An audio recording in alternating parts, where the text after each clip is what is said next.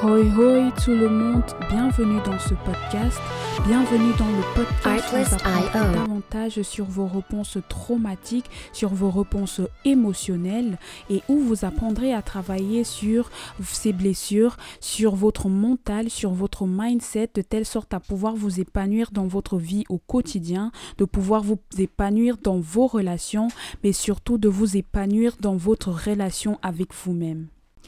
Alors, euh, bienvenue dans ce nouvel épisode, bienvenue à tout le monde, j'espère que vous vous réveillez bien ce matin, j'espère que vous avez passé une belle nuit.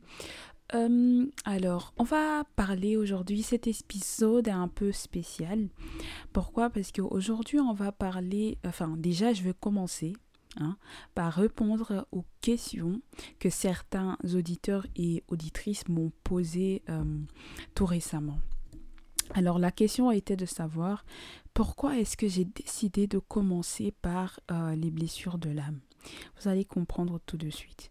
Comme je le dis dans chaque épisode, les blessures de l'âme sont le moteur qui alimente les euh, blessures et les comportements ou des schémas répétitifs et toxiques qu'on a au quotidien euh, une fois dans l'âge adolescente, adulte et très souvent même euh, dans l'âge, euh, dans l'enfance, pardon. Commencer par ces blessures, par illustrer ce point-là, c'est en fait pour moi le mieux pour vous amener dans le bain, vous amener dans le sujet direct, de pouvoir vous faire comprendre, de pouvoir mieux vous faire comprendre ce qui se passe euh, dans les sujets qu'on va aborder très très prochainement. Et c'est pour cela que j'ai commencé par ça. Alors, avant de continuer, euh, je vais vous raconter une petite anecdote pour que vous puissiez, comme toujours, comprendre où je veux en venir. Cette fois-ci, ce n'est pas l'histoire d'une amie, d'un enfant, d'un voisin. C'est ma propre histoire. Allez, alors tendez l'oreille. Et si, normalement, si vous avez bien écouté les épisodes passés, vous saurez direct identifier de quelle blessure il s'agit dans cette histoire qui m'appartient, qui est à moi et que j'ai vécu.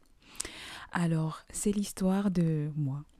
Euh, à l'époque, et on va parler ici de l'époque, bon, je parle de l'époque comme si j'avais trente ans, mais euh, étant beaucoup plus jeune que ce que je suis aujourd'hui, j'avais une amie. Et euh, en fait, on s'était rencontrés de manière pas très anodine.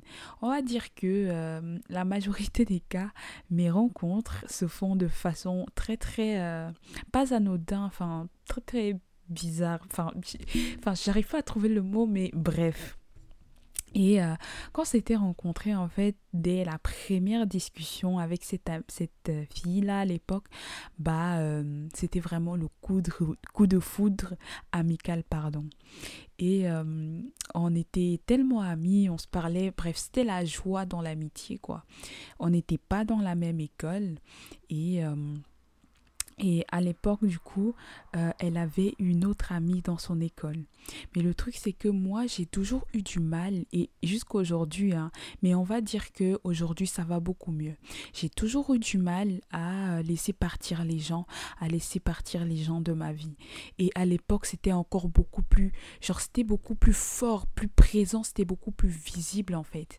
Et j'avais énormément du mal avec le fait de partager, en fait, des amis, euh, tout ça. Genre moi je suis genre je, je, je suis possessive jusqu'aujourd'hui, mais on va dire que la possessivité et la jalousie en amitié, surtout en amitié, c'était bref, on a dosé. D'ailleurs euh, c'est beaucoup mieux, nettement mieux.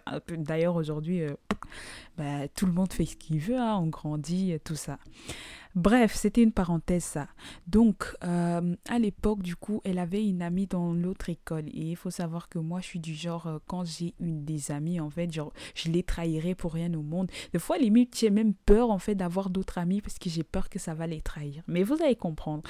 Et à l'époque, elle avait cette amie, elle traînait. Genre, du coup, elle faisait des photos, des snaps. Et moi, je voyais, j'étais en mode, mais en fait, meuf, tu m'oublies, là.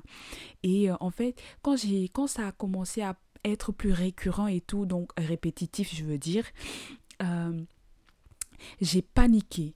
Et du coup, j'ai commencé à lui mettre des coups de pression du genre, ouais, t'as une nouvelle amie, tu t'amuses bien, tu vas m'oublier, tout ça, j'ai pas envie que tu m'oublies. Bref, des trucs comme ça, tu vois, genre j'avais énormément peur du fait qu'elle parte, tu vois, à jamais de ma vie, du fait qu'elle m'oublie parce qu'elle avait une autre amie.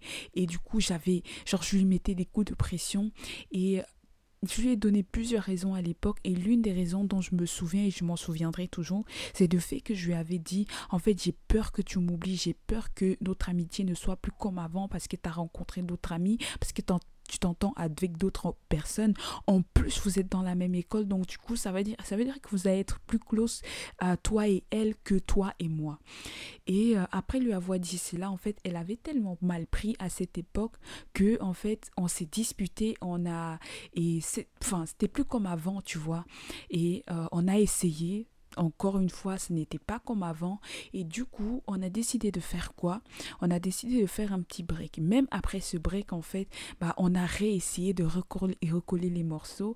Mais ça, n'a, ça n'allait pas, en fait. Genre, quand on a essayé de recoller les morceaux la première fois, en fait, je voulais tellement qu'on recolle les morceaux que ça devienne vite, vite fait, comme c'était avant, que ça n'a jamais vraiment abouti et j'ai toujours été déçue. Mais bon, aujourd'hui, j'ai compris d'où ça venait et on va dire que, bah, je m'en veux un peu à moi-même, quoi. Mais franchement, c'était ça.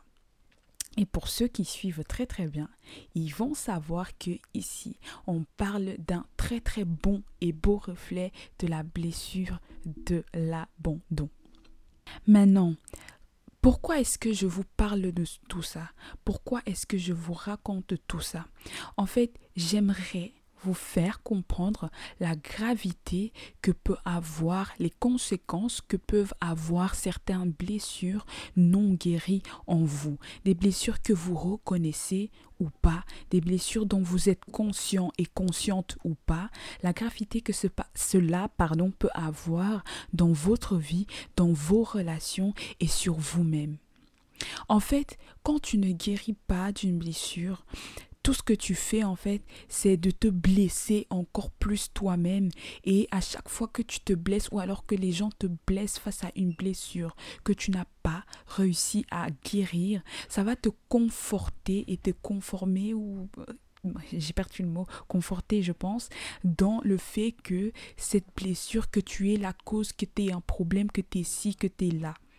Pourtant, le but ici, c'est de guérir, de travailler sur toi, de faire de telle sorte à pouvoir guérir de cette blessure-là et de ne, ni être toxique pour toi, ni être toxique pour les personnes qui t'entourent. Je sais que c'est plus facile à dire qu'à faire parce que quand tu vis en fait ces moments-là, quand tu es en plein dans ces blessures-là, en fait, les émotions qui te passe par la tête, par le corps, sont tellement intenses et vifs que tu te demandes comment et pourquoi. Mais je peux te dire ici que si la vie a permis à ce que tu portes ces blessures, à ce que tu vives tout ce que tu as vécu, c'est parce que tu as la capacité d'en sortir, parce que tu as la capacité d'y arriver, de te relever encore plus forte, parce que on ne, la vie ne mettra jamais sur ton chemin des épreuves que tu es incapable de surmonter. Et ces émotions telles que la peur, la boule au ventre, la tristesse, le fait de ruminer, le fait d'avoir peur, le fait de pleurer, le fait d'être en colère, le fait en fait de stresser, de te, de te ronger les ongles, le fait en fait de, d'être, d'être toxique pour les gens, c'est parce que tu dois quelque part travailler sur ça et tu peux y arriver, bah, car si j'y suis arrivée, tu peux le faire. Alors, on va s'arrêter là pour aujourd'hui. Tout ce que je vous souhaite, c'est de prendre soin de vous, de prendre soin de votre mental, d'aimer ceux qui vous aiment, que Dieu vous bénisse abondamment. N'hésitez pas à me dire sur mes réseaux des sujets que vous aimeriez qu'on aborde. On se dit à très très bientôt pour un nouvel épisode. Music Licensing Reimagined.